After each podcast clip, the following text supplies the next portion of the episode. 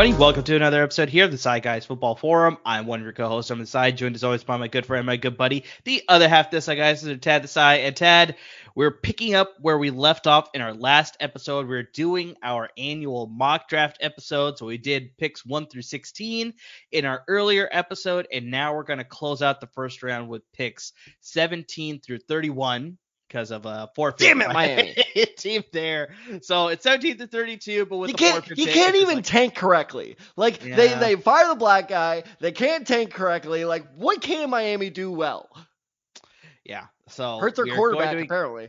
Closing out the first round with the 17 through 31. That's going to be the picks that we got here. But Tad, really quick before we get into the second half of our draft, let's really quickly recap our front 1 through 16 picks because we did make some trades that happened in the previous episode. In case you didn't get a chance to listen to that episode, this is a good chance for you to sort of recap as far as what happened in that episode. But yeah, make sure you tune into that episode. There's a lot of great stuff that happened there. Oh, And of course, as we're going through the episode, if you find yourself getting a little lost, do not worry. We're going to be releasing graphics for the full first round of the mock draft for both myself as well as for Tad's, and that'll be coming pretty soon as well. And you'll see it on all of our social media handles down there below, which we'll plug at the end of the episode as well there. But Tad, really quickly, let's uh, recap 1 through 16 for your side of the draft. Mock draft. All right, at number one, I had the Carolina Panthers taking PT BT Potter, the kicker out of You Clemson. messed up the name. You messed up your own joke. That is terrible. and I forgot to do Jake Moody again. Yeah, exactly. well, okay, this one I'll give you a little bit of a leeway because you did BT Potter in the first episode. so Yeah, like, okay, you got the continuation here, but this even messed up his name. It's, Like, a, yeah, oh man. Anyway, I'm not gonna lie, there are several players that could have gone in my late first round uh, mock this episode, but I purposely left out because I'm like, I'm not trying that name. Yeah, But anyway. name, yeah. Carolina, first overall, selects Bryce Young, the quarterback of Alabama. Texans at number two takes CJ Stroud. Cardinals at number three, Will Anderson. Indianapolis at number four takes Anthony Richardson.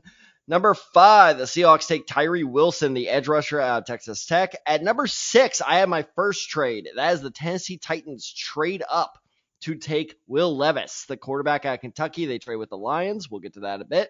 The Las Vegas Raiders at number seven take Peter Skoronski. Atlanta Falcons number eight take Christian Gonzalez, the corner out of Oregon. Chicago get third man Jalen Carter, defensive tackle number nine, easily my favorite pick of this entire mock. Philadelphia takes Devin Witherspoon, the corner out of Illinois. Detroit, now at number 11, takes Michael Mayer, the tight end out of Notre Dame. Houston gets their receiver of the future, hopefully not, in Jaxon Smith-Njigba, uh, wide receiver out of Ohio State. The New York Jets, aka the Green Bay Packers, because that, that is definitely where this player is going to end up. Yeah. Take Luke Van Ness, the edge rusher out of Iowa. New England at number 14 takes Bijan Robinson, the running back out of Texas. Green Bay at 15 takes Dalton Kincaid, the tight end out of Utah. Amar, I love what you said. This is what they should do. Will they do it? Probably don't so. But yeah, we'll we'll see. Maybe this is finally when they you know smarten up. And then. Chicago trades back into the first round to end my 16th pick, taking Paris Johnson, the offensive tackle out of Ohio State. That's not bad. That's not bad. So recap of my one through sixteen picks from uh, the previous episode. Uh, number one, I got Bryce Young going to Carolina. Number two, I got C.J. Stroud going to Houston Texans. Number three, Will Anderson going to the Arizona Cardinals. Number four, I got Anthony Richardson going to Indianapolis Colts. Number five, I got Jalen Carter going to the Seattle Seahawks. Number six, I got Tyree Wilson going to the Detroit Lions. Number seven, I got Christian Gonzalez going to the Las Vegas Raiders. Number eight, I got Myles Murphy going to the Atlanta Falcons. Number nine, I got Peter Skoronski going to Chicago Bears. Number 10 is when I have my first trade. This is when the Minnesota Vikings jump up to swap with the Philadelphia Eagles. They select Will Levis, the quarterback out of Kentucky, here at number 10. Tennessee stays where they are at 11. They select Paris Johnson Jr. Houston gets their second first round pick here. They take the uh, wide receiver out of Ohio State to pair up with CJ Stroud, Jaxon Smith-Njigba here at number 12. Number 13, which is most likely going to be going to Green Bay, but if they stay in pick, I have them taking Darnell Wright, offensive tackle out of Tennessee. Number 14 is when I have my second trade, is when I have the Jacksonville Jaguars jumping up 10 spots to swap with the New England Patriots to select Devin Witherspoon, who's sliding to add to that defense to compete for a potential AFC title crown there in the division there. That's pretty weak there, the AFC South. Sorry, Tad. Uh, A- AFC South title crown, you mean? AFC South title crowd specifically, yes. But be AFC title crown AFC title be, crown too. oh, maybe. man, that would maybe. be quite the We'll reach, see. But We'll know, see. yeah. Um, at number 15, I got the Green Bay Packers selecting Lukas Van Ness here. I know you have them taking him at 13, but I have just taken him two spots later at number 15 because yeah, I really I think they should go tight end. They're not going to. They're going to No, take. No, they're gonna they're gonna as well. fuck it up somehow. Exactly. And then at number 16, I had the Washington Commanders staying where they are. They select Joey Porter Jr. out of the University of, well, not the university, but Penn State University. That's, There we that's what I was trying to say. Penn State University? Yes, I don't know. Yeah. PSU. That's what I've seen. Yeah, I guess it's not. Yeah, it definitely would be University of Penn State. Yeah, that Yeah, doesn't sound no, right. no, it's not. it's Penn State University. That's the correct one. All right, so that's a quick recap of 1 through 16. Let's kick it off in today's episode with pick number 17, and that is the Pittsburgh Steelers on the clock here, Tad. Where do you think they go here with that number 17 pick? So this is a guy that's already off the board with your mock, but with my mock, this is where he finally goes off. I think the Pittsburgh Steelers are going to go with Darnell Wright, the offensive tackle of Tennessee. I think that, you know, Kenny Pickett showed enough promise. And yes, I am still all aboard the Pickett train. I still am a b- big believer in him. Um, he wasn't as good as I hoped, but he looked good enough to keep investing your future in him. Keep making sure that he has the, you know, surrounding talent around him to set him up for success. So this is why I was very, very tempted to go with corner here or go with secondary. That has a big need in Pittsburgh. But I think, it, look, if Pickett's your guy, you got to invest all the way in there. And tackle is a massive, massive need there. So I think Darnell Wright is a little bit more polished than Broderick Jones, who is now my top tackle on the board now that Wright is gone. Um, so I think that's why they go for him. Is Broderick Jones is a bit more of a project. Wright is a bit more, you know, ready to start right away. Not saying there won't be growing pains there, but I think he's a guy you can plug in and trust to learn along the way. So I think they're going to go right here to continue to support Kenny Pickett. We're like-minded, so I think they do go at the tackle, uh, tackle position here as well. But in my draft, Darnell Wright's already been drafted Right. here, so I actually have Broderick Jones going at you this position. And, and if that is the case, excellent pick as well. Yeah, exactly. Because I think he's a little bit, he's a behemoth of a tackle. So, I mean, automatically, he's a guy that you would want at the very end of your offensive line. I think he's a little bit raw in some aspects. I think he needs to refine his technique as far as being a run blocker as well as a pass blocker. But there's a lot that you can work with from day one. So, he can be a day one starter. But just, I think you had to go with some growing pains because a guy of that size, sometimes the technique is just not as refined as you want with the more average um, height and build that you want with the offensive lineman. So, I like the pick here. I definitely think you need to protect for Kenny Pickett. You need a block for the running game. So I think they go offensive tackle here. In this case, Broderick Jones. For you, Darnell Wright. I think they're both excellent picks here to address the offensive line. So let's get to number 18 here. So this is where I have the Detroit Lions, but I think you have a different team here, right? No, so Detroit stays at 18. They did not Detroit stays at 18. Okay, so they just Yes, trade out of six and they're at No, 11, yeah, and then they stay at 18. Okay. Exactly, exactly. That's All right. why it's such a great trade for them because we're like, okay, we moved back a couple spots and we're still at 18. And here is why it's such a great trade for them is because yes, you missed out on you know Tyree Wilson, you missed out on Will Anderson, but they get another good edge rusher here in Nolan Smith, the outside linebacker from Georgia. Now, I was tempted to go Myles Murphy here. At first, I did have him slated, but the more I thought about it, I think Nolan Smith brings a little bit more versatility to that defense. I think that you pair him with Aidan Hutchinson, it just makes uh, more sense scheme wise with Detroit. So I think Nolan Smith, some of these combine freaks tend to slip. I don't even know if this counts as a slip for him going to 18. I feel like this is a perfect spot for him. But I think that this is where they get their edge rusher because this edge rusher class is so deep. That's why they went with Michael Mayer. If uh, you know, you need a reminder, Michael Mayer went at 11 for Detroit. So now they get their tight end. Now they get their edge rusher, A plus first round. Yeah, that's not a bad addition at all if they decide to go in that direction. But if you go to my mock draft, I actually have them taking Tyree Wilson with that number six pick because Right. they don't have a trade there. So they have addressed their edge rushing position. So here is where I think they go tight end. So I have the same exact pick that you have, just I'm going a lot later. later. It's Michael Mayer, the tight end out of Notre Dame. They definitely have a hole at that position with the trade of TJ Hockenson, which you brought up in uh, the previous episode. So they definitely need to address the position. You get a guy who's be able, who's can be utilized in both the passing game as well as the running game. He's just one of those well polished prospects in this very deep tight end class. So you could possibly think that they may decide to take one later. But when you have the ability, when surprisingly you don't have a lot of holes to fill. You can sort of go with a little bit more of a quote unquote luxury pick that I'm doing in quote marks here. And I think you go with Michael Mayer to sort of supplement your offense as well as supplement your passing game as well as the running game with a great prospect here in Mayer. So we're both like-minded. We both like Detroit taking a tight end. You went a little bit earlier with his, with with yours, with the trade, obviously, but I think we both like Detroit taking a tight end at some point during this, you know, middle of the first round for sure. Yeah, and it's just it's one of those things where again, offense was such a strength for Detroit that yeah. you need to continue to bolster that strength. You need to just rely on that, especially while yes, they invested a lot in their secondary this offseason, but your secondary is still pretty middle tier at this point. So I don't think your defense is really that dependable. We saw what that offense can do, especially don't forget with the addition of David Montgomery, which I think is an upgrade over Jamaal Williams. Hot take maybe. Um, I, I, I think that this is where their focus needs to be. So it, it would be very shocking if they left this first round without a tight end. Yeah, exactly, exactly. So whether they value Michael Mayer or Dalton Kincaid more, I do, I do think they Washington, go tight end, but that, we'll that would not shock. That would be the most Dan Campbell thing of all time. Just like Darnell Washington at six, really? That'd like pretty interesting.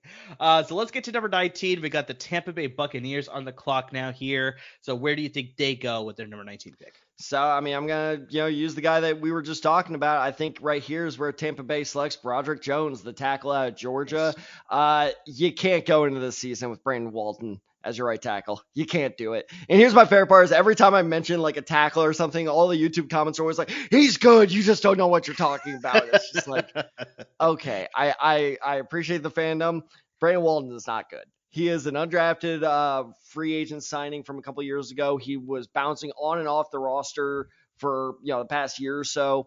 He's not terrible. He deserves a roster spot, but he cannot be your starter at tackle. You just true. he cannot. It's He's true. a great backup, but like you need at least a promising rookie to see what you have um, because Walton is not the type to develop into a good starter in the future. So you need somebody like that on the team. So I think Tampa Bay goes with the best tackle available, which is Broderick Jones. Like we talked about, he could use a lot more polish, but at this point, you just gotta go, you know, need over anything else. And I think Broderick Jones, while you know his rookie year may be a little rough, I do think he can develop into a solid starter by year two, definitely by year three.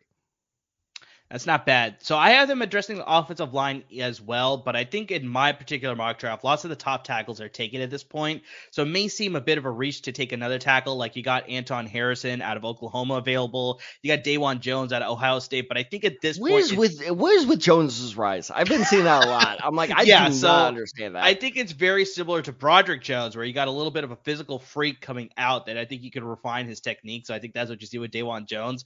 But I think it's just a little bit too much of a reach here, especially in my particular mock draft. So I think they address the interior of the offensive line. I almost I almost went with this pick by the and way. And they take the top interior offensive line, uh, specifically with my personal draft board here. They take O'Cyrus Torrence out of the University of Florida. I think they upgrade the offensive line. We saw this last year. Their offensive line had a lot of issues, lots of injuries that they are dealing with. That's part of the reason why Tampa Bay struggled. We saw some of the, you know, the luster uh, you know, rusting off of Tom Brady a little bit, which probably a reason why he maybe decided to retire. I have no idea, but just we didn't see the same success that we saw the previous two seasons with Tom Brady and the Tampa Bay offense because the offensive line had a lot of injuries and dealing with just like just it didn't look the same level, right? So I think you get a highly rated prospect in O'Cyrus Torrence to upgrade that interior the offensive line.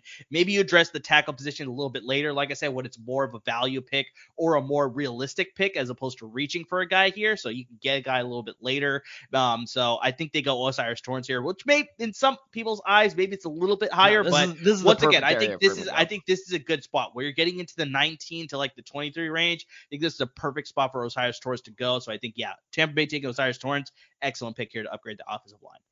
Absolutely, and uh, like I said, I almost made this my pick. In fact, it was slotted in there for a while, and then I kind of changed my mind. Um, and something else to note is they're starting right guard Matt Feiler. I think I'm pronouncing that correctly. Feiler, yeah, that's yeah. Correct. Matt Feiler. He turns 31 in July. Happy early yeah. birthday, buddy. But so they they need to start thinking about like you know how do we kind of inject some youth into this offensive line. So Torrence, uh, Jones, either way they go, I think offensive line maybe secondary, but honestly, their secondary is kind of set for it's now. Not bad, yeah. Uh, and this corner class is so deep, I think they can find a pretty good player in the second round. So I, I think Totally. the offensive line should definitely be the focus here. Yeah, I think that's very much in agreement there. That offensive line should be the position that they address here at number 19. So let's get to number 20. We're finally getting into the 20s here. So we got the Seattle Seahawks on the clock here on my board. I think that's the same case for you. So Yep. what do you think the Seattle Seahawks do here at number 20 with their second pick in the first round?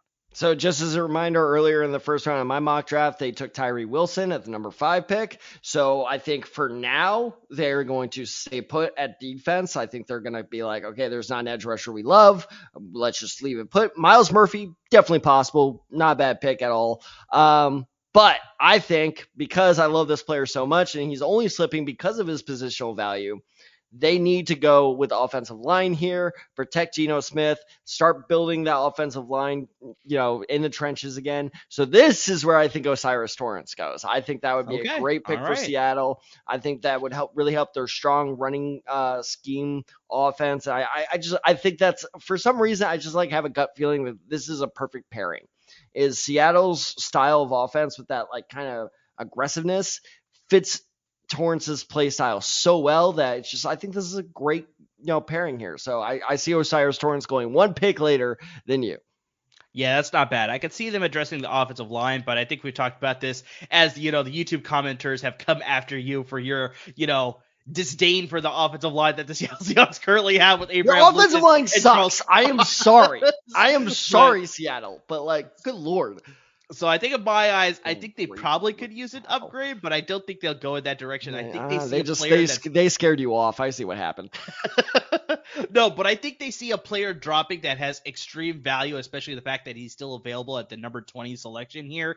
And you look at the receivers that they have. They have DK Metcalf, they have Tyler Ooh. Lockett, but behind him, it's not all that great. They got Dee Eskridge, they had Marquise Goodwin for a little bit, but nobody that you could consistently rely on. That's why the fact that this guy is still available at number 20. Jordan Addison out of USC. Mm, you add okay. this guy as a number three player on that roster there, especially when you look at possibly, you know, Tyler Lockett retiring in a couple of years. Jordan Addison could just take that role, but just like the fact that, you know, they can draft a guy of his capability. You got Pete Carroll with the USC connection. I'm pretty sure he did a lot of scouting with this guy too. And the fact that he's slipped this far at number 20 and they're able to select him to supplement that wide receiver core, like that's just insane. He's going to be an excellent third receiver. And as a Niners fan, I absolutely hate the fact that this is an excellent pick by the Seattle Seahawks. So Jordan Addison going to Seattle Seahawks here at number 20. And just like that, I heard a thousand LAFB uh, writers scream out in terror. very accurate, very accurate. Because yeah, we're gonna get to our next pick here, and that is pick number 21. This, is one where we got the tough, Los man. Angeles This Chargers. one was and rough. The Los Angeles Chargers are now on the clock here at number 21. And yeah, there's a lot of uh, there's a lot of predictions out there, mock drafts that I've seen, even talking amongst our LAFB network crew that they may go decide to go receiver, especially with the news recently that they traded Allen Robinson away to the Pittsburgh Steelers. So now they have an opening Whoa, there. whoa, whoa, That was that, that was the LA Rams. That was the LA Rams, yeah. So I mean, yeah, we got the Chargers here. So I confused the two teams. It's LAFB network, so I confused the They're they're both blue and yellow. They Exactly, both play in they both LA. it's LA, not there. yeah, They're setting us up for failure here. I know. So that's my mistake. That's my mistake. They had not traded Allen Robinson because they didn't have Allen Robinson to begin with. But you still I would just like at to point out that I called that was a bad signing at the time, but no, Tad doesn't know what he's talking about. so they do have some good receivers, Keenan Allen and Mike Williams, but I think behind that we once again didn't see the consistency. So you think with Jordan Addison being available there, they probably may decide to turn in that ticket to get Jordan Addison. But I think in this case, he's gone in my mock draft. I think he's still available in your He's mock draft. So, but what do you think they do here at number 21? So this is what made it so tough. Was I go okay? Do they go tight end? But in my mock, Kincaid and Mayer are both gone. I think it's still a little too early for Darnell Washington, especially with Gerald Everett still there. So I think that they go okay. No, we can wait there. I don't quite understand the love for a receiver here. Every mock draft I've seen either has them it's going not, tight it's end not or an immediate need, but it could be a need, especially if the value is there with the player dropping, right? Like I said, But- where it's like Quentin Johnston is still available on your board, Jordan Addison is still available on your board, so it's like I- you can supplement guess, that man- give Herbert that many more weapons. It's like, But you have so see it. many more. You have so many more immediate needs. Like oh, 100% why? they do, 100% they do. why do the luxury pick of a receiver, especially because, th- and this was the ultimate deciding factor, this receiver class is fairly deep. You can risk it and try finding a sleeper in the mid rounds. And I, I know we had this debate last year, and people are like, oh, well, how, you know, finding a receiver in the mid rounds is that easy? Uh, yeah, it is. Look at like every year in the last like five years of the draft, some good receiver. Now, yes, that is a massive gamble to take that you will be the team to find that one receiver.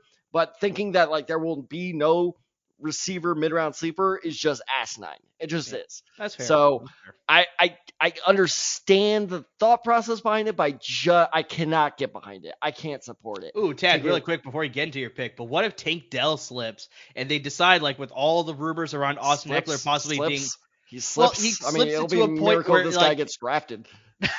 Well, I think slips to a point where the Chargers have the ability to take him, especially with all the rumors around Austin Ekeler possibly wanting a trade. It's like you use Tank Dell in sort of the same way that you're using Austin Ekeler. Like, I mean, that's an excellent mid round to day three find. I don't hate it. I don't hate it. I think that we still need to see what they have in um uh oh, not Josh Jackson. Who's the guy they drafted last year? Josh Palmer. Josh Palmer. Not Josh Palmer. He's the receiver. Oh, you're talking about the running back, Josh Kelley, then. Josh Kelley. Thank you. I, I think they Josh Kelley. See all these many Joshes. Joshes? So many Joshes. You're joshing me. exactly. Nailed it. Um, I think Josh Kelley's shown us enough promise. Let, let, let's give him a shot first. But yeah, I don't, I don't you know, back him up with a little bit more. Um, but now going back to their first round pick, I so no, I'm not going receiver here. I, I think that that's too much of a luxury pick when you have more immediate needs. And I think a good immediate need that they can fix here because first off, they don't have a whole lot of depth. Second off, their starting nose tackle in Austin Johnson is coming off a, I believe, an ACL injury, but he is definitely coming off a pretty significant injury. So this is where a guy that the more I watch him, the more I like him. Calijah Kancey. Am I saying that right? Yep, you said that one Calijah right. Kancey, the defensive tackle at Pitt. I think this would be a great pick for Los Angeles here because who else knows how to utilize a small, undersized, super athletic defensive tackle at Pitt other than Brandon Staley? He has seen Very you know Aaron Donald's promise because again, I'm not saying they're directly comparable, but the pure athleticism out of Kancey, the more I watch his tape, I'm like, shit, yeah, there is a lot of promise there. I'm like, I could I could see this working out actually. So yes, he needs to add on a ton of bulk and a ton of weight and really refine his game. But at this point in the first round, you feel immediate need with a dude with a ton of upside, with a guy with a coach that knows how to fill, you know, the potential of a player who plays exactly like that. I mean, I think that's a you know match made in heaven right there.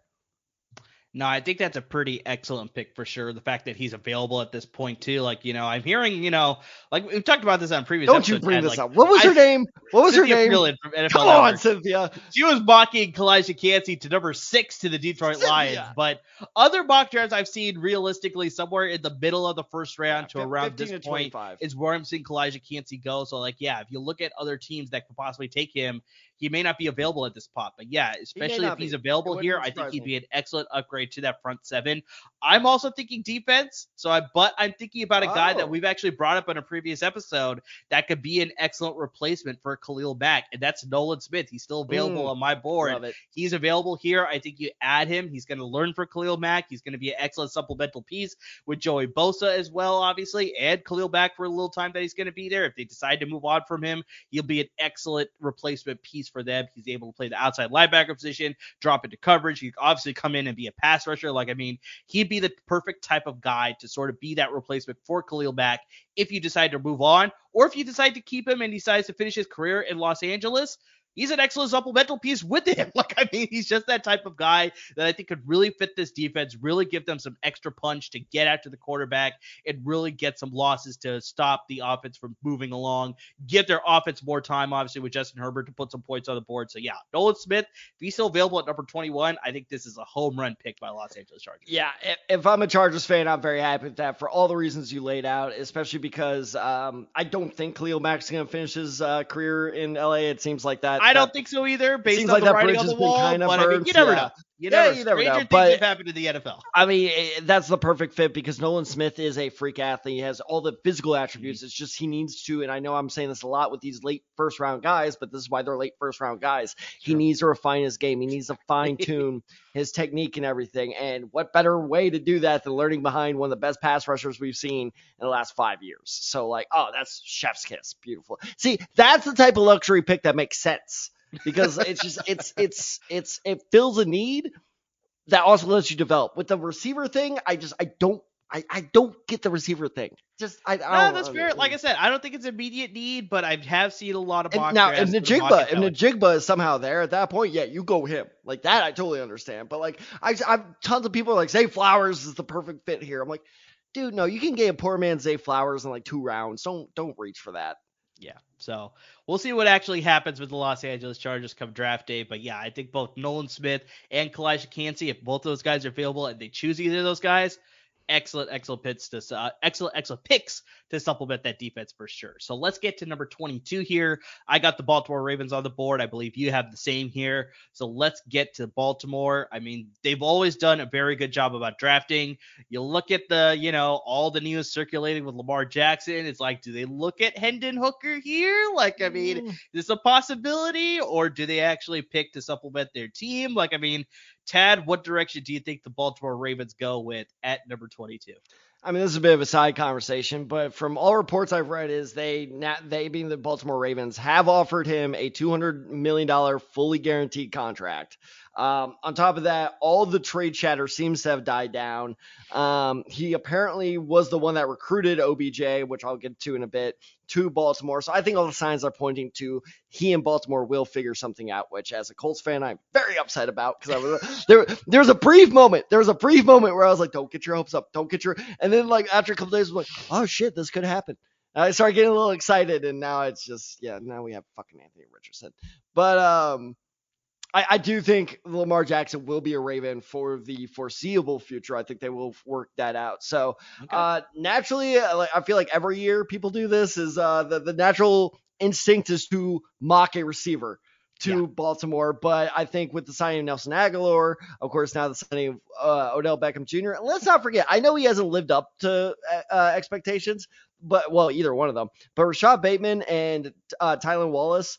Both are still young receivers that could develop into solid starters, I think. And I So think the big thing with Bateman too is just that he got hurt, but he did Yeah. look good when he was on the field. It's just unfortunately he got hurt, so that obviously limited what they could do on offense. But yeah, I still got optimism for uh, Rashad Bateman. Tyler Wallace, obviously they took him, I think, in the middle rounds. I think in the fourth or fifth third- round, if yeah, I remember third or- correctly. third So or fourth, yeah. So it's like, yeah, if he doesn't pan out, it's not the end of the world. But I think Bateman still has a lot more promise, especially when you add guys like you said with Nelson Agholor and Odell Beckham Jr. He doesn't have to be the main guy anymore, so he Right. can sort of develop a little bit behind those guys. So yeah, I don't think they need to go receiver here, Yeah, but let's hear receiver just seems a little knee jerk. So I think uh, the next biggest need of theirs is cornerback, and it's just it's one of those things. I didn't do this on purpose. I kind of realized as I was typing out the name, I was like, oh shit, this would really suck for his dad. Uh, I think that Joey Porter Jr.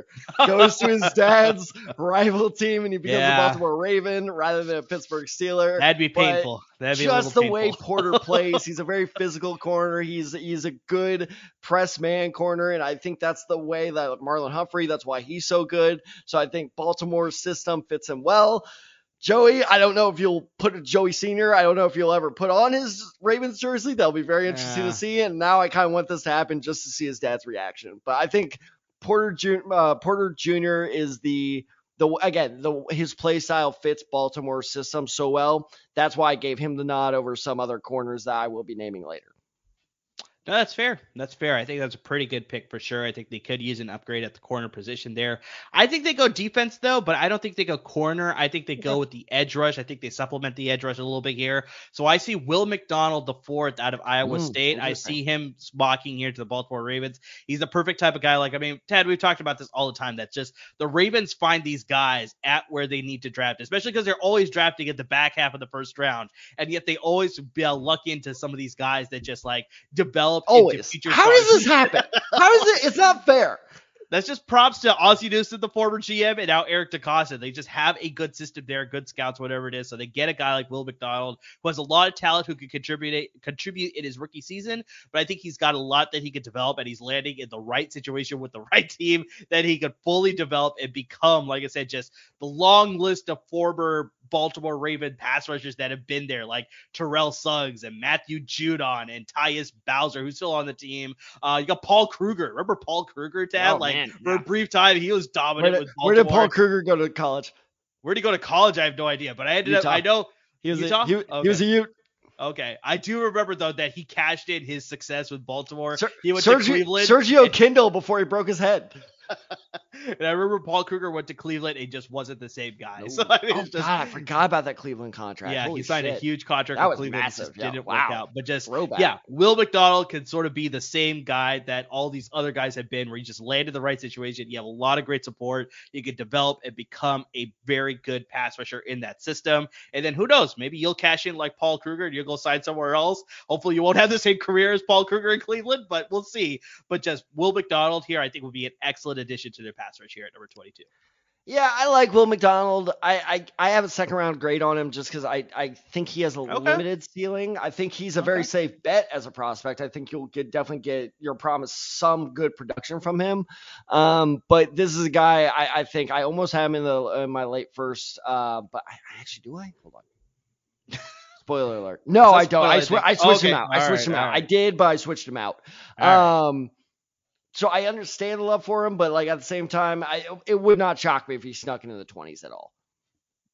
Exactly. I think he's got that potential that he can go at the back, back end of the first round here. So let's get to pick number 23. So for me, this is the latter part of my trade because I had Minnesota trading up to number 10 with the Philadelphia Eagles to select Will Levis. So now Philadelphia is picking here at number 23 for me. But Tad, I'll pass it to you because you have Minnesota originally still here at number 23. What do you think they do here at the back end of the first round?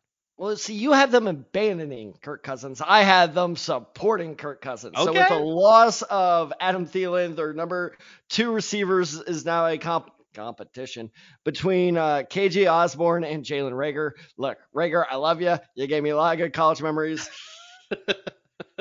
Role player, best case scenario. Yeah. Like he, you cannot go into the season with that receiving corps. I know they still have Justin Jefferson, but you need a good threat opposite of him to take some attention away.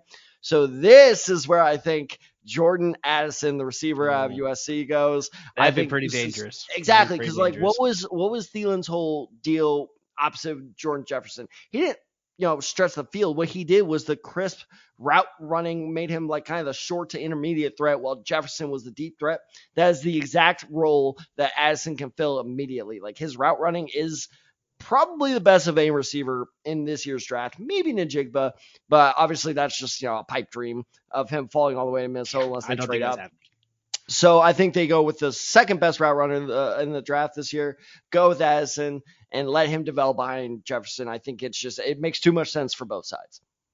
No, the fact that he's still available on your board at number 23 here to Minnesota, like, I mean, that's exactly a great match made in heaven. Like you said, with Adam Thielen moving on to Carolina, you got KJ Osborn, who showed some promise. He's, But he- it's the- he's a good he's a good number Yeah. three. I would be very very happy with KJ Osborn's number three. But number very two, similar, absolutely not. but very similar to like I was talking about with Seattle, where it's like you got two strong, strong receivers. I think KJ Osborn's maybe not as strong as your Tyler Lockett or DK Metcalf, obviously, but it's like it doesn't hurt to supplement with another guy. The fact that Right. Jordan Addison has slipped this far, that's just an excellent addition to your receiver group. Add support Kirk Cousins, obviously. So I mean, support Justin Jefferson too, so he's not continually double teamed, triple teamed, whatever it is. I mean, the guy still be able to make cra- catches or whatever. Like you saw that great playoff catch he made in Buffalo, right, where he's like Oh yeah. being tackled and he's still getting the one hand grab. Like I mean, he can still do it, but just To be it couldn't to be to be the- fair, to be fair, that would not have been a catch if the corner did not try to go for the interception. Like Yeah, if he went for the fair. bat, like that would have been. But that's a separate yeah, conversation. but yeah. that's a story for another day for sure. But yeah, that's an excellent pick of Jordan Addison to the Minnesota Vikings if he's still available.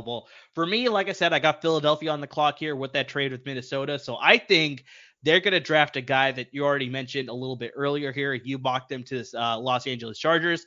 I think they go Calijah Kancey Mm, to support okay. the defensive line. God we talked damn. about this where Could you imagine that athleticism on that defensive line? That's not fair. And I think that's the reason why they go with Calijah Kancey because, like we talked about, they sort of got picked a little bit clean after making a Super Bowl appearance in free agency. So they lost some pieces on defense, specifically Javon Hargrave. He was one of their key contributors on that defensive line. He's now gone. So you support that defensive line now. You got Jordan Davis. I think he's going to be an excellent player, but support Jordan Davis. Obviously, Fletcher Cox is getting up there in years, so you need to get younger in the position with Jordan Davis, right? So you get him a running mate. You get him Calijah Kancey, who has the athleticism. He has the size. He has the power. He needs a little bit of refinement, obviously. But that's his case with all these prospects that we're talking about here in the back end of the first round.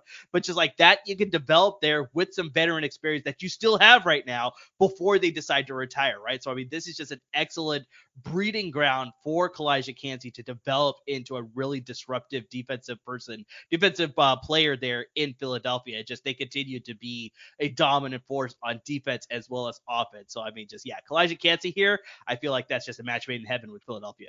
And you know, now that I think of it, now that this is my final comparison for him, but his play style does. I'm sorry to bring this name up. This is gonna be PTSD for you does kind of remind me of a young Haason Reddick, of just like a young, very physical. I'm sorry, I'm sorry, but it does. Uh, it's, know, it's not as bad. It's guy. not as bad when our friend Kerry Krogert on LAFB network dropped that. that oh, brutal. didn't Jaquiski drop? Yeah, Jaquiski was... Tartt drop an interception and they lost again. I was like, why are you ruining my Monday? Yeah, I didn't do yeah, anything. No, yeah, that was, so that, was that hurt worse. That hurt worse. But uh, but yeah, no, because I remember Reddick in college as well at uh, Temple, if I'm not mistaken. Yep, um, I was watching his tape, you know, way back then, and I, I kind of thought a lot of the same things of Kancey uh, in Reddick. You know, I had a lot of the same notes of like, okay, really athletic. I can see the promise, but like, I'm not sure where they go. Are you a defensive end or are you a defensive tackle? Turns out Reddick is like kind of both. Um, and like, will this athleticism ever develop? And I remember texting you after he killed Brock Purdy, of uh, being like, "Since when is Reddick the quarterback killer?" I'm like, when did this happen? and it just it took years and years to develop, but now he's a legitimate pass rushing threat, and I could definitely see that in Kancey's future, especially if he's in fucking Philadelphia. like I said, I think it's a match made in heaven if he's available there. I think Philadelphia would be, you know, misaligned if they decide to go in a different direction. But yeah, I think Kancey here is an excellent pick for Philadelphia if they decide to trade back, and he's available here at 23. So let's move on to number 24. This is the second part of my second trade that I had. So I had Jacksonville trading up 10 spots with New England to select Devon Witherspoon. So now New England is on the clock for me here at number 24. But Tad, I believe you still have Jacksonville on the clock here at 24. So what do. do you think they do here at 24? Positionally, I agree with you. Your earlier pick with them taking Devon Witherspoon, uh, I really hope that doesn't happen because that'd be a match made in heaven. Right now, I think they go with the best corner off the board, which at this point is Deonte Banks, the corner at Maryland. Absolutely crazy athlete. Would be a great corner opposite Tyson Campbell, who unfortunately also is looking like he's going to have a very long, good NFL career. Um, I'm very upset about that. So I think that while Banks has a lot to work on, and I think that he, he it's just his he's he know he relies on his athleticism too much. He knows he's a freak athlete, and I'm just not sure how that will translate to the NFL. But I think with good coaching, he will start to develop the skills to kind of make that athleticism a little bit more uh, polished, shall, shall we say? Because uh, we, God knows, reviews refined way too much this episode. Um, so I, I, think that this is a good up, like my thing with Banks is very low floor. Like I, it would not shock me if this dude busted and ended up being the next like Tye Hill. How about that for a very early Ooh, 2000s uh, wow. uh, deep cut? Uh, but his ceiling is also very high. So I think at this point at 24, well worth the risk, especially because corner is without a doubt their biggest need. You know, it's funny. The real reason that I said that I love this pick is because I have New England taking Deonte Banks here at the same exact spot. There like, we go. it's exactly a match. Uh, it's a very good match here where it's like you got the speed, you got the athleticism, you got a lot of development that he could get there. So I think him landing in New England with Bill Belichick, I think he's got a lot that he could learn there. And he could develop into a solid prospect. But yeah, I also think that he could be one of those guys that's like he could absolutely boom or he could absolutely bust. Like I mean, it's uh, it's got a little bit of a you know, there's no gray area a little bit with Deonte. No, yeah, there's like, there's no like oh this guy could be solid. Like no, like if he's not good, he's going to be bad. like, yeah, I think yeah. that's the case here. But I think you take that risk, like I said, landing in New England specifically for my mock draft. Um, I think he lands in a good situation where he can be more of that boom prospect as opposed to the bust prospect. So yeah, we both like Deonte Banks here at number 24. You like him to Jacksonville. I obviously would like him to Jacksonville as well if they stay here, but I think in my case, Jacksonville trades up, New England trades back. I think I think I like it in New England as well. So let's get to number 25, the New York Football giants are now on the clock. What do you think they do here at number 25 overall? Uh, so uh, for better or for worse, they're sticking with Daniel Jones. So I think they you got to go offense in some regard here. I I've seen a couple hot takes that says if Bijan Robinson slips, they're gonna take it here as like kind of like insurance for Saquon.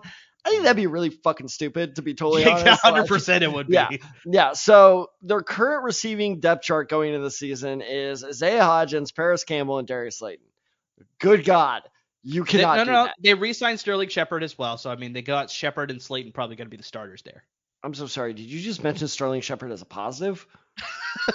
I'm just saying that he has been a veteran in the offense there. So I mean, Great. I don't think What is he? What is he? No, I don't, I don't give a shit if you play for five years in this offense. What have you done in those five years? no, that's fair. He has been oft injured as well, so I think that's the biggest problem with Sterling Shepard. So, Yeah, no, but I I, just want to throw the fact Sterling that you missed a guy. That's oh, all no, I wanted you're to right. point out. No, you're You right. missed a guy. Sterling Shepard. Okay, guys, we got the next Megatron on our team. We're good. Never mind. No, my God, Sterling Shepard, get the hell out of here. Man, I would love Um, to prove you wrong right now. He won't. That's the best part. Is he won't. wow, doubling down. All right, all right. Sterling Shepard. In case you're wondering, my name is Amar, and you can find my at just right down there. Um, the one that says Tad Desai 94. shut the fuck up.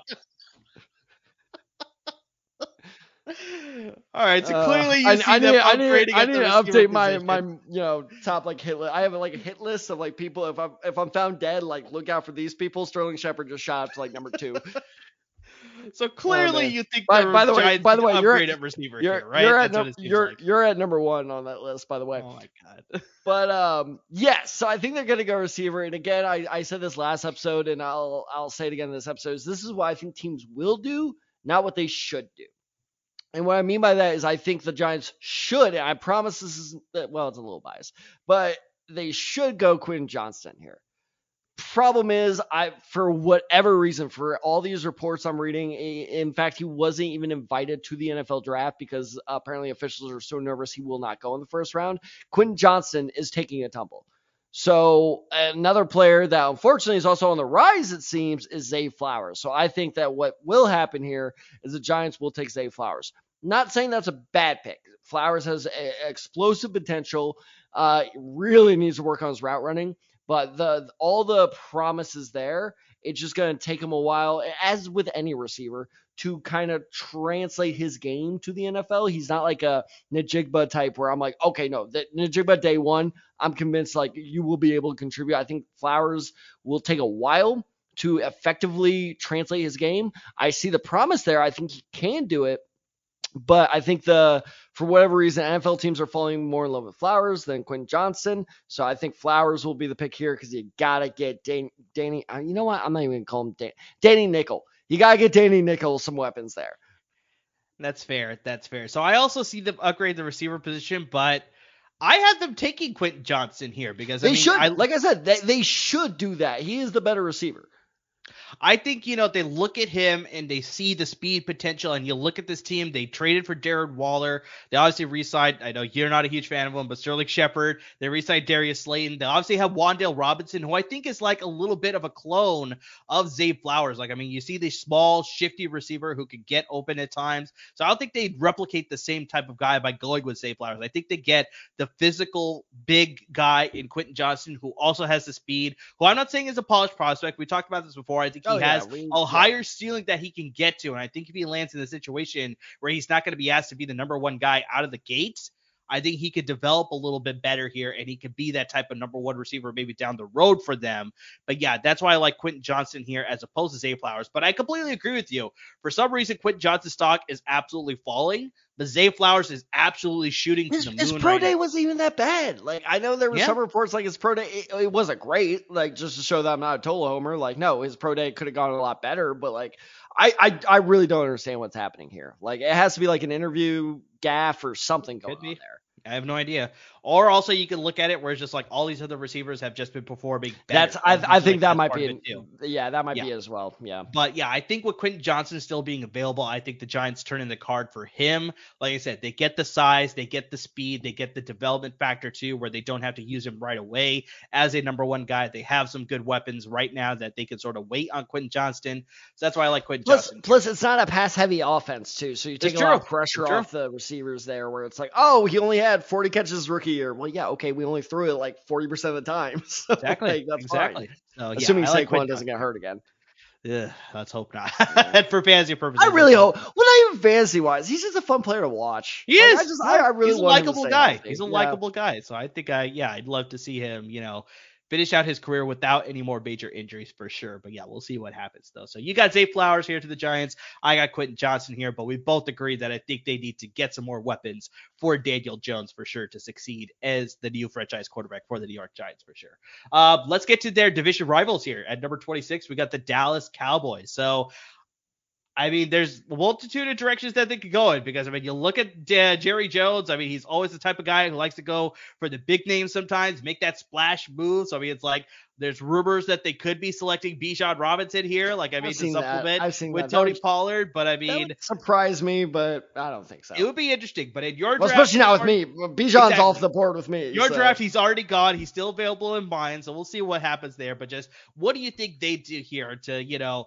The newest member of Jerry's world here at number 46. I mean, I, well, I think this is the perfect, you know, case for Jerry because you're right. He always wants to go for the big splashy move that fans are gonna be like, oh my god, and uh, even if it doesn't fit a team need, he just always wants to do yeah. that. And um, this is perfect because it fits a team need, and they will have the fans going, oh my god, and is because this guy, I, I honest to God have no idea where this player is going to land in the first round. I could see him maybe going in the top 10. I could possibly see him falling out of the first round. I don't know.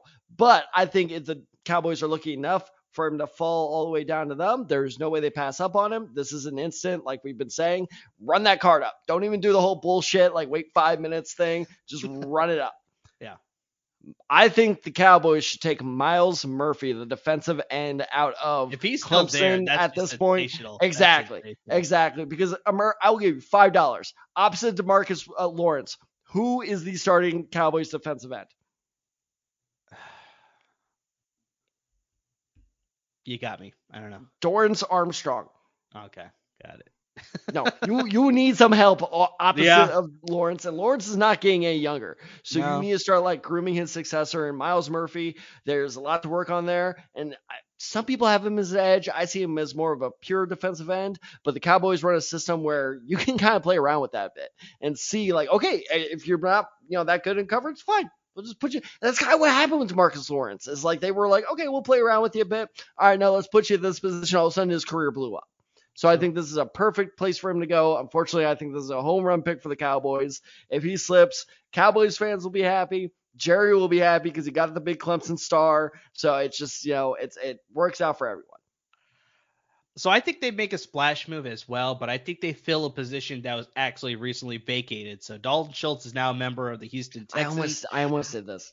I think they replace a Dalton with another Dalton. So in my mock board, I still got Dalton Kincaid available. I think they add another pass catching weapon for Dak Prescott and that passing offense. They really want to make sure that they could just, you know, out, you know, run the track meet with against any other team and just put points on the board by the bucketful. Like, I mean, so that's why they go with Dalton Kincaid here. He's an excellent receiving threat. He'll need to work on his blocking, especially if they decide they want to run the ball a little bit more with Tony Pollard, or if they decide to draft a running back a little bit later in the draft here. But yeah, you replace him, you replace Dalton Schultz, excuse me, with a very good receiving talent in Dalton Kincaid. You add him to Brandin Cook, CeeDee Lamb, Michael Gallup. I mean, you got a lot of great pieces there. You shouldn't be able to have a hard time time finding an open receiver in this offense if you're Dak Prescott. It's really put up or shut up time then for Dak Prescott to like, oh, you need to sort of make your mark for sure now with these types of weapons there. So Dalton Kincaid replacing Dalton Schultz, I think that's the pick here you know, I almost went tight end, but Jake Ferguson showed me just enough where I'm like, okay, you know what, let's, let's see what we got. But like, I wouldn't because I almost actually put well, because Kincaid and uh, Mayer off my board at this point. I almost put Washington here because tell me that Ooh. does not scream Jerry Jones. Uh, that's like, what that honestly I thought that was the direction you're going with everything that you yeah. are leading up. I was like, I think they go Darnell Washington would be a very interesting, very it Jerry would be Jones a very Joe, Jerry Jones pick. I almost went there, but I was like, yeah, no, I think Myles Murphy is just like too good of a player for Jerry to do no, that. True. Um, if he's um, available, I think that's an excellent pick for but sure. yeah, if, if, it was Darnell Washington here, I wouldn't that would not shock me at all. I'm like, look at this big guy I just got. It's just like okay, but but I think Ferguson's shown enough promise that they're going to give him somewhat of a shot. Uh, I I do I, I would be shocked if Dallas walked out of this draft without a tight end, but I just don't think the tight end will be the first round. But also wouldn't shock me if they did that as well. Yeah, yeah, for sure. So let's move along. We got our final five picks here in the first round. Uh, let's, let's get to the let's get to the Buffalo Bills here on number 27. So what do you think the Buffalo Bills do? So this one was tough. but for good reasons. Is because Buffalo doesn't really have all that many holes. Now they did lose Tremaine Edmunds. Now that is the hole that everybody is expecting them to fill, and I was very, very close to putting Jack Campbell in here because Jack Campbell is by far my favorite inside linebacker in this year's draft. But I think if Buffalo is smart and from their entire draft strategy the past like two or three years, they are very, very good at this. So I think they're they're going to play it smart, wait until the second round, and kind of see is there going to be a run on inside linebackers, and if not, great, we got our guy that we could take in the first round, and we got another guy in the first round. So, or uh, you see what I mean. Uh, we got we got our inside linebacker in the second round that we were going Yeah, to get yeah, in the first yeah. Round. got Thank you. I got you. So I think they now also have a luxury of picks. Where do we go? We could go tight end, we could go offensive line, defensive line, whatever. So I honestly think they go best available. And while he hasn't been a disappointment, Gabe Davis quite just is not quite consistent enough to count on as a number two. So this is where I think they go, you know what? We have a guy with a high ceiling that can, you know, take the back seat to our other two receivers for a bit while he develops. This is where Quinn Johnston goes. I think this is the perfect scenario for him where he provides a big target for Josh Allen. He provides insurance, uh, you know, in case Gabe Davis or Stefon Diggs goes out. And uh, let's not forget, too, there have been rumors that the Stefon Diggs Buffalo Bills relationship is starting to crumble. So it might not be a bad idea to start looking for a successor there anyway. So I think Quinn Johnston is this is a you know perfect situation for him. Very low pressure. You don't need to, you know, give us eight touchdowns. You just need to be good enough to prove that you're worth it. So I think that this is the way, the area where he goes. I think that's an excellent pick. I think I, it wouldn't surprise me if they went receiver for all the reasons that you laid out, where it's like they trusted Gabe Davis to be the number two receiver last year. He didn't quite meet those expectations. So now I think they have to realize that they may need to find another receiver either in free agency, which they didn't do, or yeah, through the draft here. And yeah, with Quentin Johnston available, like that's an excellent, excellent pick to pair up with Stefon Diggs. And of course, Gabriel Davis to sort of be that sort of supplemental piece now, as opposed to being the true number two option in that offense. But I think they address that linebacker position here. So some Hmm. people may say it may be a little bit of reach. I don't know if there's any linebackers that you reach, think. but if it's your biggest first need, round. go for it. Who But exactly like you said, where it's like if they don't have many other holes and their linebackers available there, and you don't know what's going to happen with the linebacker run in the second or third round, I think you need to get your guy because you Yeah. want to be able to fill that 100%. position here. So as much as I want to say Jack Campbell, I'm not going to because he is my guy I think favorite. You're going to. He I- is my favorite linebacker on my board as well, but I'm gonna go with Drew Sanders, the No. linebacker from Arkansas. And here's the reasoning. Here's the reasoning. He's one of those guys that you could play the linebacker position too, but he's also a guy that I saw on tape that he could come in to rush the quarterback. And those are the types of uh, linebackers that Buffalo likes to use in their system there because Tremaine Edmunds, as much as, as great as he was, they also like to bring him in as the pass as well as in coverage. So I think Drew Sanders is sort of that guy a little bit more of a hybrid linebacker that he could drop into coverage. He could also come in as a pass rusher as well. So they could sort of use him wherever they want on the field a little bit, kind of like Micah Parsons to an extent that Dallas is using, where they're like they're using him as a pass rusher. They're also dropping him back as a traditional linebacker in coverage as well. So I think that's why they go with Drew Sanders over a Jack Campbell because of that pass rush ability that they can sort of utilize in multiple different ways. Because especially with Von Miller being out for majority of last season, you kind of need a little bit of insurance in case that happens again. He de- can't stay the sustain the entire uh, season, excuse me, with some injuries that he's dealing with, or if he sustains some more injuries, like I really have no idea. So you want that added insurance of a guy that you can rely on to get to the quarterback as well, especially when you're playing in a tough division there in the AFC East with you know the teams that they have there. So I like Drew Sanders here for them to take here, but yeah, I still agree Jack Campbell's number one on my board. Here's why I said no.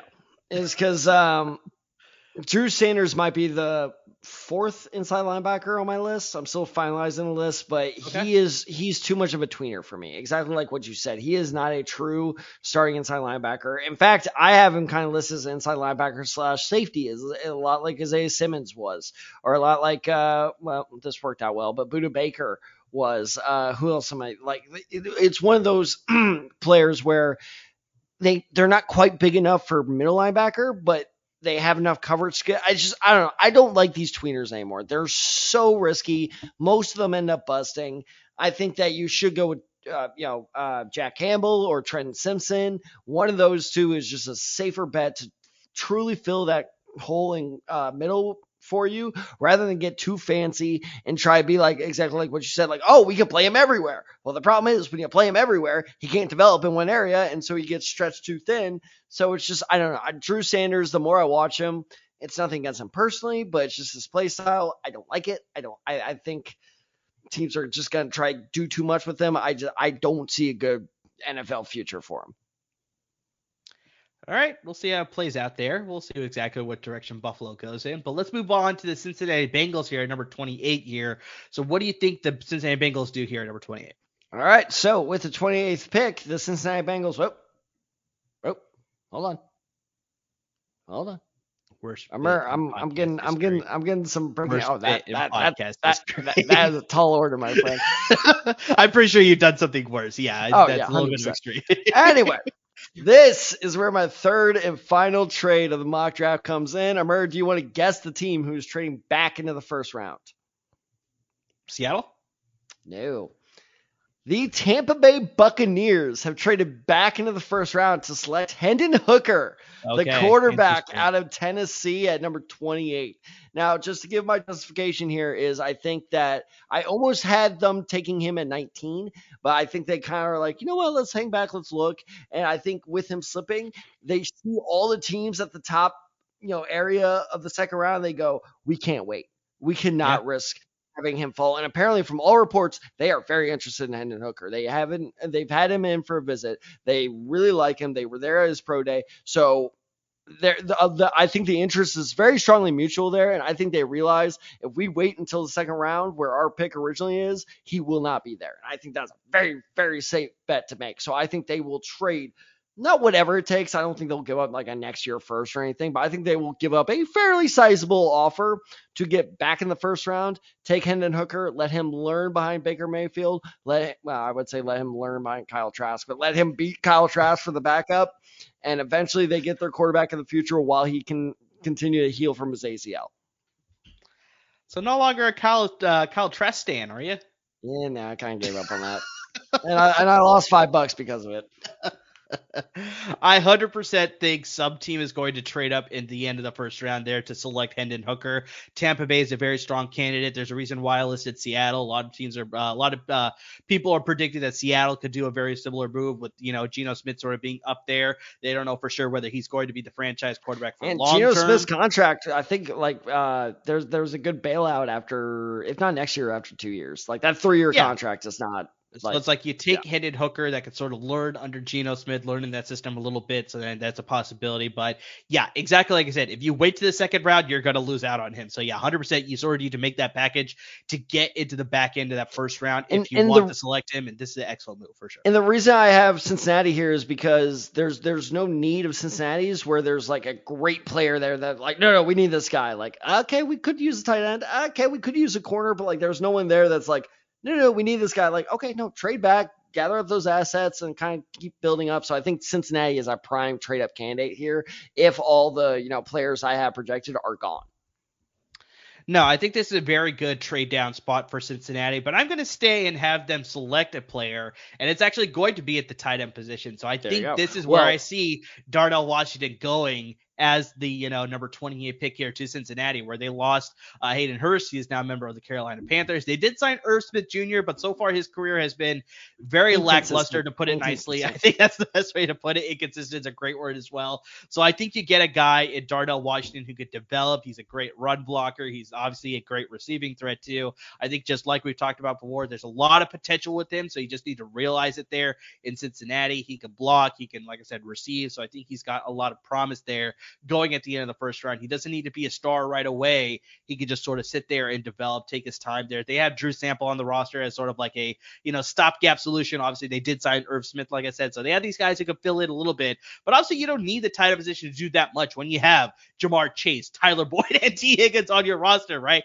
And of course, Joe Mixon coming out of the backfield. So it's like you can wait for Darnell Washington to develop and become that sort of potential that you're seeing with him as a prospect. So yeah, I got them taking Darnell Washington here at number 28. Um, yeah, I like it. I mean, yeah, like you said, I, I just think it's for me. I think it's just give Irv, Irv Smith a chance to see, like, okay, what do we got in you? Maybe this is a fresh new start, but I mean, I, as you know, I love Darnell Washington, so I'm not going to say anything bad about this pick. That- That's a dream scenario. Like Darnell Washington with Joe Burrow. Woo! Look out, opposing defenses for sure. So let's get to number 29, the final three picks of the first round. We got the New Orleans Saints on the clock here. What do you think New Orleans do here? What do you think New Orleans does here at number 29? You ready for this? Let's hear it. Darnell Washington. Okay. They definitely could use some tight end. For yeah, sure. exactly. You can't go into the season with Juwan uh, Johnson and Taysom Hill being your top two tight ends. You gotta start, you know, kind of developing a tight end of the future. That's the way the league is moving. Is Yeah. these athletic tight ends. So you need somebody that you can start teaching. Juwan Johnson, nothing against him. He's a solid starting tight end. He's just nothing special.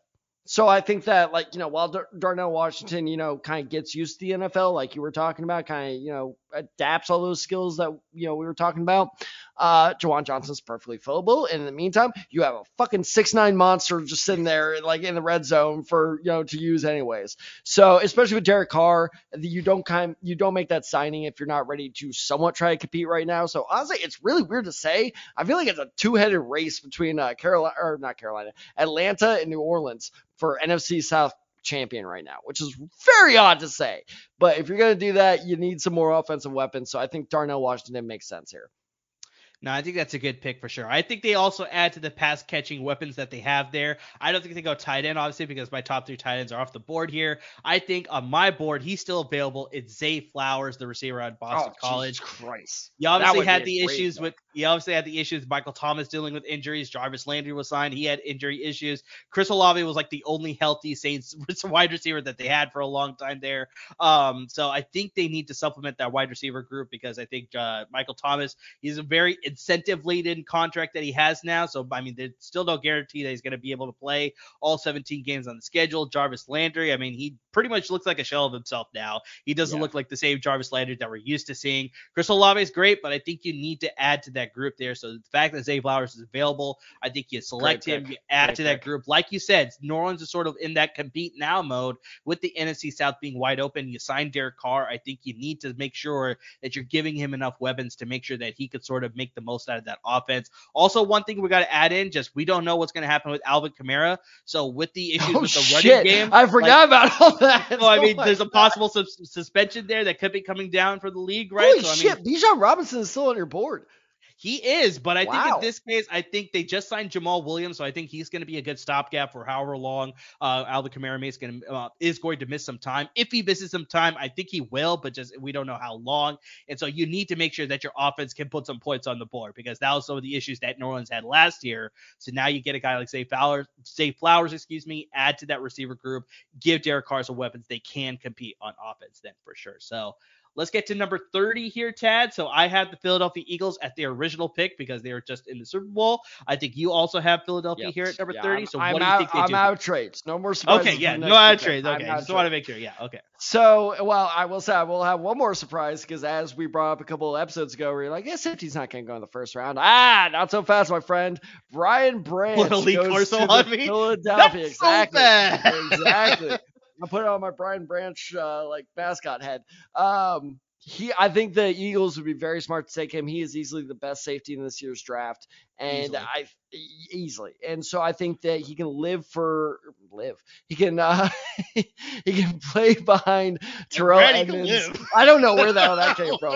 Um, about. He can play behind Terrell Edmunds for There a year, and um, you know, big big offseason for the Edmunds brothers. By the way, one goes to Chicago, one goes to Philadelphia. But anyway, I think that was a great one year deal by Philadelphia. But problem is one year deal, and I highly doubt Edmunds is going to re-sign. Um, so I think that Branch can learn for a year behind Edmunds, and then you know fill in to replace him. I think this is a very low pressure situation for him. Philadelphia doesn't really require much for their backups uh, in the secondary, so it'll be a very good no pressure you know way to do it. And at this point in the first round, you get you know you, you that this is where you go is okay. It's a point of strength right now, but where are we about to get shallow very quickly? And this is where you get that value. No argument for me because I had the same exact pick here. Oh, there we go. I think we talked about this in our secondary episode. That I Guys, I swear to God, cl- we do not share our picks with each other. No, that, that 100 was percent so- accurate here. Um, just I think we talked about this in the secondary episode. The safety class is not that great to say it lightly. You got, like you got like two or three guys, and then you are fucked. So I think it's a very top heavy with like, you know, like you said, the very first two or three guys at the top of that board. So I think with Philadelphia, very similar to what we were talking about with Buffalo, where it's like if you don't have a lot of holes, you can sort of afford to sort of, you know, quote unquote reach for one. luxury pick. But I think in this pick. one, I don't think you're reaching that much because like we talked No. about, where it's like where you're looking at you know, picks 28 through 31 or 32 in most cases, you know, um, they're sort of glorified high end second round picks. So, I mean, it's Mhm. like you look at a guy like Brian Branch, he's the best safety in this class. And I think with the hole at that position, uh, with the hole that position that you have on your defense, with the loss of Chauncey Gardner Johnson, I think you take this guy here to sort of shore up that position. Like you said, he can sort of learn a little bit from Terrell Edmunds if he needs to. He can sort of play along him too, depending on what sort of yeah, they're free safety. that you want to run. So- their free safety name, but he's not that good. Yeah, so I think like you could definitely use him as a starter from day one as well. But just yeah, I think here it makes more sense to go with the need pick as opposed to like thinking about is this a reach? I think at this point with your team stacked Ah, the way that it okay. is, it's a good pick. I was rough before the Eagles fans come after me. Reed Blankenship is fine. He is a solid starter. I'm sorry. Brian Branch has the potential to be better. Oh, 100%. 100% accurate. All right, so let's get to the final pick here. And this is the defending Super Bowl champions. It's the Kansas City Chiefs at number 31. Where do you think they go here at number 31 to close out the first round? This one has me nervous because I, I really, really do think this would be a good pick.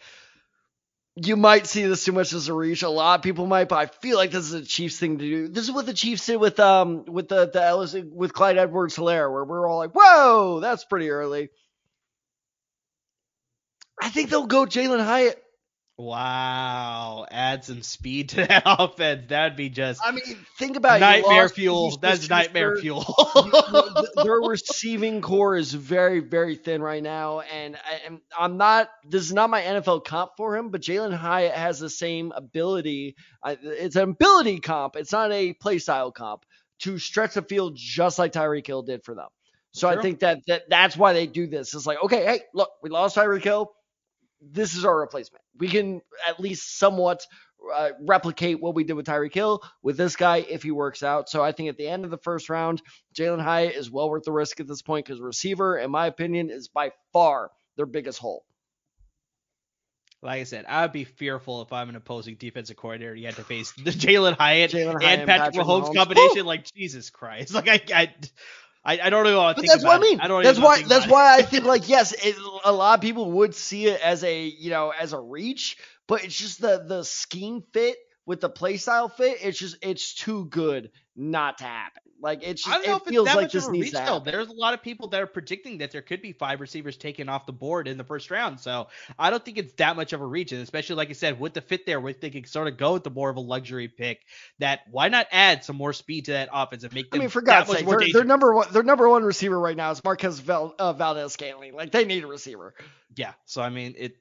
Jeez, like I, I, like I said, I don't even want to think about that situation if it were to happen. But I think they address the defense, and I think they go with this guy who sort of had his draft stock rise the entire draft season, and I think it's going to pay off for him to be the final pick of the first round, and that is the defensive tackle slash defensive end hybrid, depending on where you want to line him up, and that's the guy out of Northwestern, Adetomiwa Oh, was- Adebawore. Adam, Wow. Ad, Ad, Adetomiwa Adebawore. Like I mean, I've, I've said this before. You you you had that name on draft night. If if this is the pick, I am not talking that segment.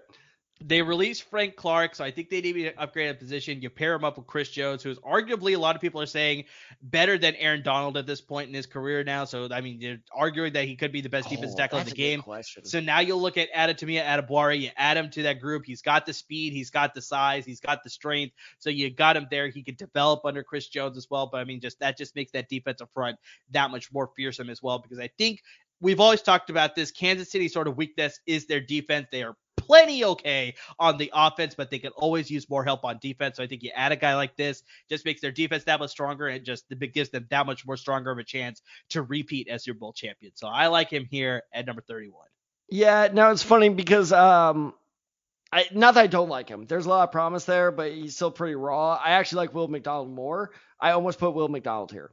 So That's not it- bad, an- yeah. an edge an edge rusher here would absolutely make sense. So I can't argue. It's just who, which which edge rushers do you like more? Um, obviously McDonald's already off the board with yours. Yes. So if if you know that's the way it goes and they decide to go edge rusher, excellent pick.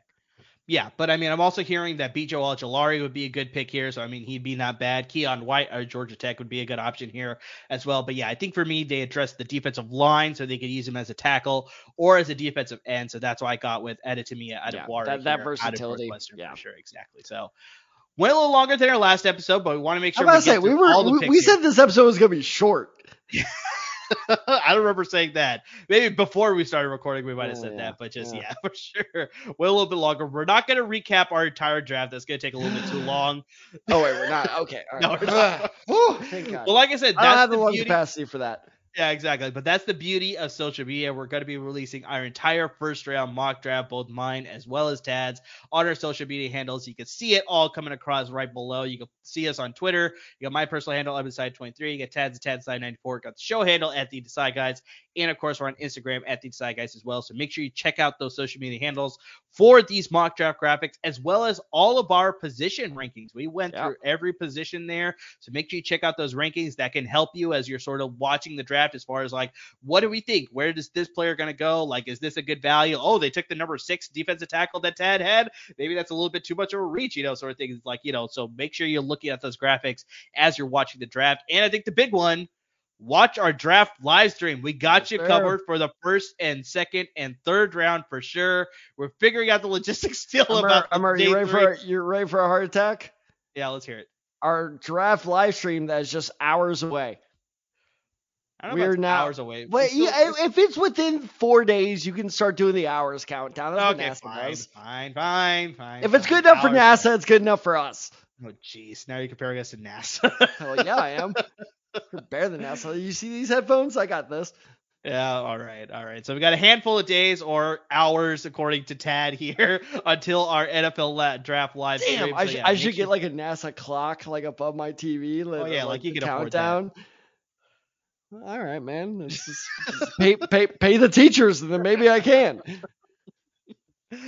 So make sure you're checking out our live stream on all our social media handles. We're also going to be live streaming on LAFB Network social media handles as well. So wherever you can find a social media handle, make sure you're watching as we're covering day one, day two, a fraction of day three. So yeah, make sure you're checking us out. We're going to be giving you great content as every pick comes along. Whatever trades happen, if there's fantasy related advice, we're going to give you that instant reaction as well. We got you covered on all fronts there for days one and day two, and of course a little bit of day three as well. Uh, but yeah, make sure you're subscribing to wherever you listen to your podcast so you're always up to date with our latest episodes. Subscribe to the YouTube channel as well as LAFB Network's YouTube channel because we have our own playlist there. But also you can get a lot of great content from both the Chargers and the Rams, and also the Bruins and the Trojans at the college level. So yeah, make sure you're tuning in to everybody there.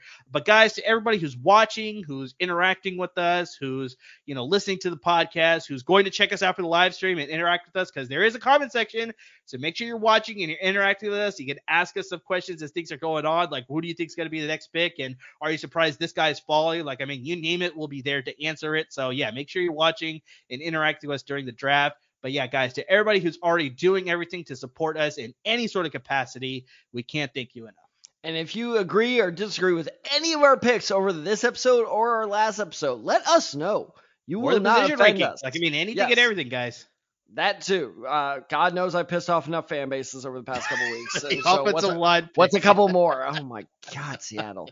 Um, so no, let us know because I, I promise if, if you are one of those commenters on YouTube, I will be responding soon in a polite way. Twelfth man Well, does not like Tad. I know. that's, that's, they're kind of scaring me off, but eventually I will respond.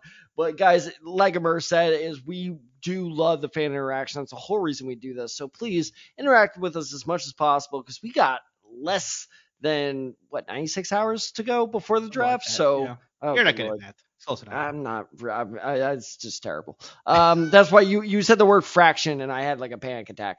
Um, so as always, everybody, thank you so much for listening. Thank you so much for watching. Cannot wait to share draft night experience with you guys. So let's make it a good one. And as always, everyone, please stay safe.